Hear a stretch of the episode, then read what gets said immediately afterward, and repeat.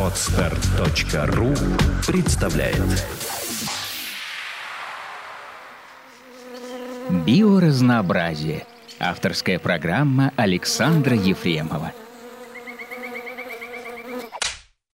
Здравствуйте, дорогие слушатели. С вами передача «Биоразнообразие». Я ее ведущий Александр Ефремов. А, Сегодня у нас э, в гостях а, Олег Тарасов, ассистент кафедры генетики Петербургского госуниверситета, а, мой товарищ и однокурсник. Э, Сейчас он э, преподает в школе, работает на кафедре генетики, работает со студентами и занимается научной деятельностью. И сегодня мы с ним попытаемся поговорить, как э, молодой ученый может работать в университете, чем он может при этом заниматься и вообще какие темы Олегу кажутся в современной науке наиболее интересными. Здравствуй, Олег. Привет.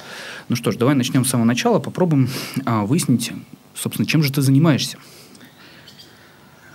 Так, ну, э, на самом деле у меня на кафедре два основных направления исследований.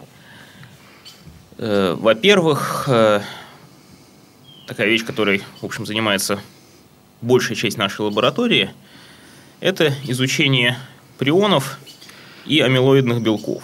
А ты работаешь в какой лаборатории, кто и руководитель? Э, Я работаю в лаборатории физиологической генетики, которой э, заведует Сергей Георгиевич Ингевич Томов, Мгм. он же заведующий нашей кафедрой. Вот. И э, на самом деле у нас кафедра, наша лаборатория фактически находится на двух площадках. Частично в городском кампусе и частично в Петергофе в молекулярном корпусе. Мгм. Вот. Так вот, э, значит, осно- основная тематика – это прионы и амилоидные белки. Э, Значит, что это такое? Ну, э, про прионы, наверное, широкой публике лучше всего известно из истории уже, скольки это получается, больше, чем 15-летней давности, про коровье бешенство. Ну, ее уже мало кто помнит, помнит только Old School, поэтому давай мы ее напомним, Э, да, что, ну, что такое. Давай напомню. Значит, история была следующая. Когда э, в середине 90-х годов в Великобритании возникла эпидемия э, заболевания крупного рогатого скота. Э, А им болели только коровы или вообще все подряд? болели, значит, эпидемия возникла среди коров. Э, Хотя общая форма заболевания была известна достаточно давно, еще с конца 19 века, но в первую очередь заболевание это было известно у овец э, под названием, э, английским названием скрейпи, или по-русски это болезнь иногда называют вертячкой или почесукой. Э, Заключалось оно в том, что заболевшие животные начинали э, хуже ориентироваться в пространстве, э, вертеться, чесаться обо всякие вертикально стоящие предметы, э, теряли аппетит, э, теряли спос- э, нормальный сон и э, довольно быстро погибали от истощения.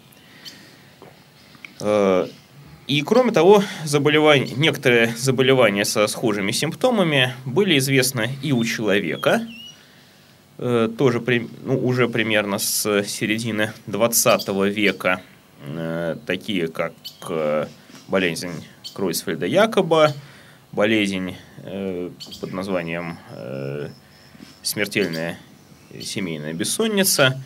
И К- какие романтические названия. Да, а и- проявление то же самое? Человек Э. тоже начинал чесаться вертикальные предметы или что-то еще происходило? Ну, у человека скорее это э, общие симптомы были тоже нарушение координации движений, э, Ага. нарушение э, сна, э, потеря мыслительных способностей, нарушение в целом работы мышц, э, ну и постепенное ис- истощение. И э, еще одно заболевание, с которого, пожалуй, широко началось исследование прионов именно у человека, оно было обнаружено э, Даниэлем Гайдушиком в конце 50-х годов у одного из аборигенных племен на Новой Гвинее. Вот, это довольно такая долгая история. Вот, э, за изучение этого заболевания, точнее говоря, за изучение развития этого заболевания Гайдушек получил Нобелевскую премию Мгм. в свое время и за борьбу с этим заболеванием. Но тогда еще само слово прионы не, не было придумано, не звучало, и механизм заболевания остался на самом деле неизвестным. Э, самой большой загадкой явилось то, что Гайдушику не удалось выделить э, никакого ДНК содержащего возбудителя. А на тот момент уже были представления, естественно, о вирусной природе заболевания, да? да Соответственно, это, искали это, либо РНК, да, либо ДНК. Да, ну... это уже 60-е годы 20 угу. века, то есть про бактерии про, и про вирусы все было хорошо известно. И вдруг находят что-то, что вызывает заболевание, при этом никто не понимает, почему. И при этом Прелесть. никто не понимает, почему, а главное, что никакой ДНК в этом не находят, и более того, возбудитель этого потенциальный возбудитель этого заболевания, а эксперименты ставились, э, ну, в первую очередь на человекообразных обезьянах, э, ну, потому что на человеке, понятное дело, эксперименты. Я удивлен, что на обезьянах, но, с другой стороны, время давнее. Э, и проводились эксперименты в основном путем инъекции или имплантации в мозг частичек нервной ткани больных животных. Так вот, выяснилось, что стандартные стерилизующие агенты, такие как нагревание высокой температурой, ионизирующее излучение, ультрафиолетовое излучение, не приводили к потере инфекционности. Какой кошмар. Да, кош кошмар кошмаром, вот, но заболевания все-таки заболевания оставались несколько экзотическими. Э, не очень много кто ими в мире занимался. Э, и, пожалуй, крупнейшим исследователем э, который продолжал интересоваться проблемой, как же это заболевание и ему подобные возникают, был американский ученый Стэнли Прузинер, который э, выдвинул гипотезу, что возбудителем таких заболеваний могут являться белки э, с измененной формой, угу. которые могут существовать в, в обычной форме в клетке и в измененной. И вот как раз измененная форма вызывает заболевание – и способна превращать в себя нормальную белки нормальной формы. Слушай, на всякий случай, давай поясним, что ты имеешь в виду, когда говоришь форму белка. А, когда я говорю форму белка, я подразумеваю следующее. Э, значит, я напомню нашим слушателям, что белок, когда синтезируется в клетке, э, сначала формируется просто цепочка из аминокислот, угу. которая затем некоторым образом укладывается в пространстве в какую-то трехмерную конфигурацию. Угу. И когда я говорю про нормальную и инфекционную или прионную форму белков, э, я имею в виду, что последовательность аминокислот цепочки у этих белков абсолютно одинаковые, угу. но в пространстве они свернуты по-разному. Угу. Прионная форма отличается от нормальной тем, что она э, имеет большее количество так называемых бета-структур, э, и прионная форма за счет именно этих самых бета-структур как бы слипаются Э, эти белки в длинный линейный агрегат. То есть фактически э, прионные белки имеют большую способность образовывать агрегаты, да, в клетке? Э, да. Угу. То есть можно сформулировать это так. Э, так вот, э, в гипотезу Прузинера долго, долгое время мало кто верил, поскольку, ну, все-таки для биологов даже в 80-е годы 20 века идея о том, что что какое-то, какая-то передача наследственной информации может идти без привлечения нуклеиновых кислот, казалось, в общем, некоторой ересью и абсурдом. Э, однако, э, когда вот в середине 90-х годов э, возникла вспышка этого самого коровьего бешенства в Великобритании, угу. по симптомам это казалось заболевания очень похожи вот уже на известные и у овец, и у человека вещи. Э, соответственно, проблема приобрела массовый характер. То есть, во-первых, это были крупные экономические потери. Я так понимаю, что они до сих пор их переживают. Э, ну, в общем, да. Фактически круп... Как это? Мясное скотоводство в Англии, да, потерпела очень большие убытки, потому что англичане были вынуждены забить огромное количество коров э, просто из, из возможной профилактики, и до сих пор не слишком от этого восстановились. А, хорошо, слушай, а может быть поговорим немножко про саму эту историю в Англии. Это вроде бы уже предмет скорее истории, чем биологии, но я бы с удовольствием освежил воспоминания касательно этих событий. Поговорим или про механизмы прионизации? Э, давай вспомним, конечно. Вообще с чего все началось? То есть вообще вы почему решили, что это проблема, и почему решили, что это может быть опасно для человека? Э, значит, э, ну, тут нам все, все равно придется немножко отвлекаться на механизм прионизации. Ну, вот... Значит, почему решили, почему вообще эта проблема возникла и почему возникли опасения, что заболевание может передаться от коров человеку?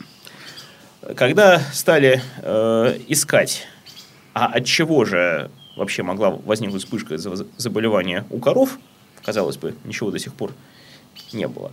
Э, основная идея, которая возникла, ну и, в общем-то, сейчас считается, что это было главной причиной. Э, э, основная мысль была в том, что в некоторый момент в Великобритании изменилась технология изготовления мяса костной муки из погибших э, животных, в том числе тех самых овец.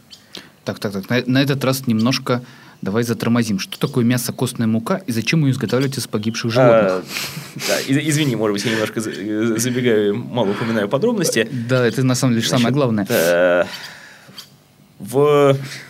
Дело в том, что в... хотя коровы, как мы знаем, едят траву, на самом деле на одной траве далеко не уедешь. Для того, чтобы э, коровы росли быстрее, давали больше мяса, молока, э, которые, и чтобы можно было быстро, больше их продавать, э, коровам добавляют в корм источники белков, угу. животных белков, и изготовляют их как раз-таки из отходов мясного производства. В основном это как раз вот перемолотые какие-то сухожилия, кости, остатки мяса, то, что остается с обычных э, скотобоин. То есть того... там и коровы, и овцы? Там и коровы, и овцы, и свиньи, и э, кролики. Какой ужас. И это, как я так понимаю, нормальная практика в животноводстве, да? Да, это абсолютно нормальная практика в животноводстве. Не афишируемая, естественно, ее все пытаются скрыть, но мы-то знаем вправду. Э, да я даже, даже не сказал бы, что ее скрывают особо. То есть, это, в общем, стандартная подкормка для многих сельскохозяйственных животных. Ага. Вот, коров, там, куриц и так далее. Э, так вот, э, в некоторый момент то ли по соображениям экономии, то ли еще по каким-то рационализаторским э, э, предпосылкам, э, в, э, на эту мясо-костную муку стали перерабатывать не только животных э, забитых, но и умерших своей смертью. И никого ничего не возникло в мозгу, что, наверное, если он умер, может быть, он заразный. Да, вот, э, ну, по крайней мере, э, я, к сожалению, про это точно не скажу. Думаю, что э, животных, погибших от каких-то явных заболеваний, все-таки в дальнейшую переработку не пускали. Угу. Вот. А погибших от э, овец, погибших от вертячки, э, ну, видимо, не заподозрили, что они могут быть заразными. Угу. Вот. И их стали пускать тоже в общую переработку. И э, основное предположение э, о причинах возникновения той эпидемии коровьего бешенства состоит именно в том, что когда запустили в переработку этих овец, угу. э, больных, э, умерших от вертячки, коровы, которым давали в качестве подкормки соответствующее мясо, костную муку, через пищу получили э, частички нервной ткани мертвых овец, и таким образом у них возникло заражение. Ну, про это я тебя еще спрошу. У меня здесь давно назрел вопрос касательно э, путей заражения прионами. Ну хорошо. Угу. Соответственно, э, появилась у нас куча коров, имеющих ту же самую симптоматику, которая была у овец, и да. все начали подозревать, что, возможно, так как мы едим коров... Да, все начали подозревать, что, что раз коровы могли заразиться от овец, то возможно, что человек может заразиться и от коров. А были зарегистрированы случаи заболевания коровьим бешенством у людей в итоге или нет? Э, было зарегистрировано, я сейчас затрудняюсь э, сказать точно. По-моему, было несколько десятков случаев. О, ужас. Э, когда э, было подозрение, что это действительно люди заразились э, через э, коровье мясо. Угу. То есть, в принципе, угроза была не надумана, как минимум. Вот. Ну, по крайней мере, да. Были, были некоторые предпосылки так считать. Э, Соответственно, на волне уже этой ситуации вспыхнул интерес к, при- к прионным заболеваниям и у биологов, и у широкой публики. Мгм. Э, В 98 году Прузинеру дали Нобелевскую премию за прионную концепцию. В общем, как считают многие, как многие считают, возможно, это было связано отчасти с конъюнктурой текущего момента. Ну, вполне похоже на то, да. Вот, э, поскольку на самом деле в концепции Прузинера на тот момент оставалось одно, ну, скажем так, недоказанное пятно. Э, Потому что, чтобы действительно доказать, что прионные заболевания возникают от заражения э, белком измененной формы, необходимо было провести э, логически очень простой, но, может быть, вот, э, эксперимент, но который, который долго не давался исследователям в руки по технологическим причинам. Необходимо было получить измененную форму белка в пробирке, Мгм. не просто выделить из животного, э, а именно получить в пробирке, чтобы мы точно могли сказать, что здесь нет никаких следов Нет нуклеиновых никаких других факторов, нет да, никаких- которые никаких могли других факторов, влиять. нет никаких нуклеиновых кислот Мгм. и так далее. А, И э, вот этим уже полученным э, искусственным образом прионным белком заразить животное и получить картину типичного заболевания. И это не было сделано на тот Э, момент. На тот момент это не было сделано. Прузинер и его сотрудники очень много сил потратили на то, чтобы попытаться провести такой эксперимент и получить результаты, но на момент э, Нобелевской премии этого сделано не было. Э, И сейчас уже такой эксперимент наконец удалось провести. А в чем там проблема? Это действительно звучит все очень просто. Взял пробирку, добавил белок здоров... Нет? Или, или в чем, в чем сложность? Э, Не выходило. Хм. То есть, вот получалось, да, что если мы выделяем белок из больного животного и дальше его инициируем в мозг э, следующего животного, Мгм. прекрасно получается следующая картина заболевания. Если же мы берем белок в пробирке, его нарабатываем, в пробирке заставляем его превращаться в прион и создавать агрегаты, инициируем в мозг э, подопытного животного, не получаем картины заболевания. Удивительно. Хорошо, ну давай все-таки у меня вопрос есть по поводу Мгм. истории. А, и, возможно, мы перейдем к тому, чем вы сейчас занимаетесь. А, меня волнует, как может произойти, что при потреблении мозга зараженного субъекта ты можешь заразиться через еду. Потому что, ну, сам понимаешь, в кишечнике это все должно развалиться на аминокислоты. Даже если это каким-то чудом попало в кровь, что, в общем-то, бывает с некоторыми белками, да? Да. А, существует такая вещь, как гематоэнцефалический барьер, через который это вообще не должно Абсолютно пройти. верно. Какого черта? Э, Действительно, это очень хороший вопрос, на который до сих пор никто не знает ответа. Отлично. Есть гипотеза, которая лично мне кажется очень симпатичной, но она пока экспериментально еще до конца не подтверждена. Дело в том, что вот тот самый прионный белок, который вызывает заболевания у млекопитающих, у млекопитающих такой белок известен сейчас ровно один. Это белок под названием PRP, Мгм. а, И вот что у коров, что у овец, что у человека, что у мышей, что у хомячков, э, это один и тот же белок. Да, он отличается по аминокислотной последовательности, может быть, у разных видов. Он вообще консервативный, то есть насколько он похож, Вот. последовательность белка у нас, например, и у коров? Он достаточно консервативен, э, но я сейчас, честно говоря, не вспомню точные цифры. Ну, Вот, не ну, надо мне, там в, схо- в- в принципе.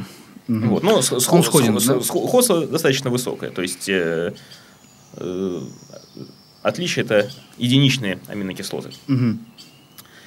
Так вот, э, этот белок, он является,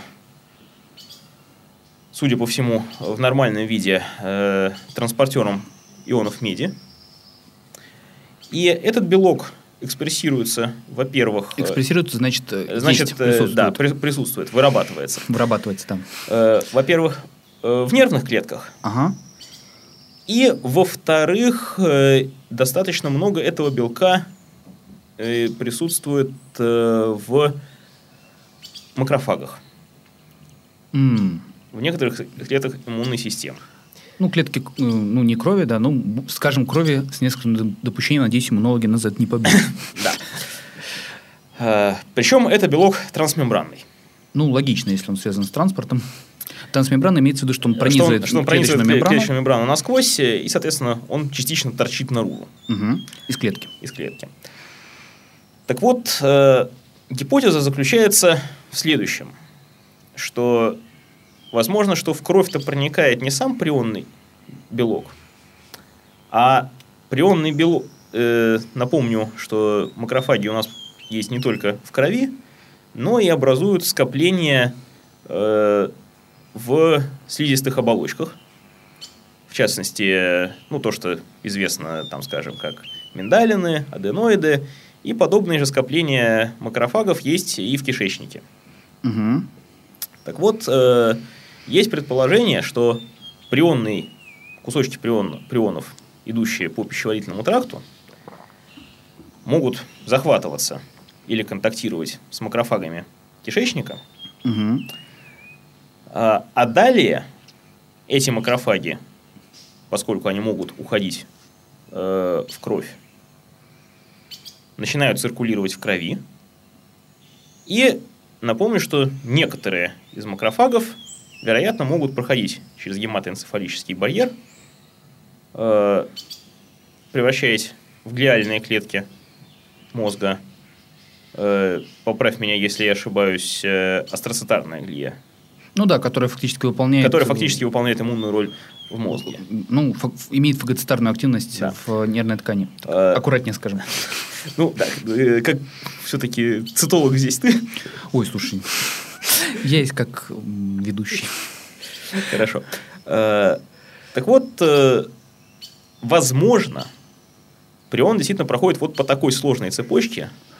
Ну, как-то это звучит, и за счет того, что очень много оговорок и очень много «а если», допустим, ну, конечно, звучит не очень убедительно. Но, Звучит по не крайней очень мере, гипотеза но- есть. Да, но во всяком случае она хоть как-то объясняет происходящее, может быть, не очень хорошо. То есть э, в рамках этой гипотезы кажется все-таки маловероятным, что прион может очень быстро проникнуть. В случае коровы, вот той самой эпидемии коровьего бешенства развитие заболевания шло ну, в течение считанных месяцев, пожалуй. Ого. То есть, действительно, эпидемия. Это действительно было, судя по всему, да, как, как такое вс- вспышка заболевания эпидемическая. Ну, эпизоотическая, точнее Ну да. говоря. А, так что в рамках этой гипотезы действительно много слабых моментов. Но она, по крайней мере, есть э, и за неимением лучшего. Ну что ж, интересно. Я, честно говоря, многие не то чтобы, ну, не скажу, что ее придерживаются, но, по крайней мере, на нее Она- можно сослаться, на- на когда неё такой можно- вопрос задают. На нее можно сослаться. Ну что ж, мы вынуждены прерваться.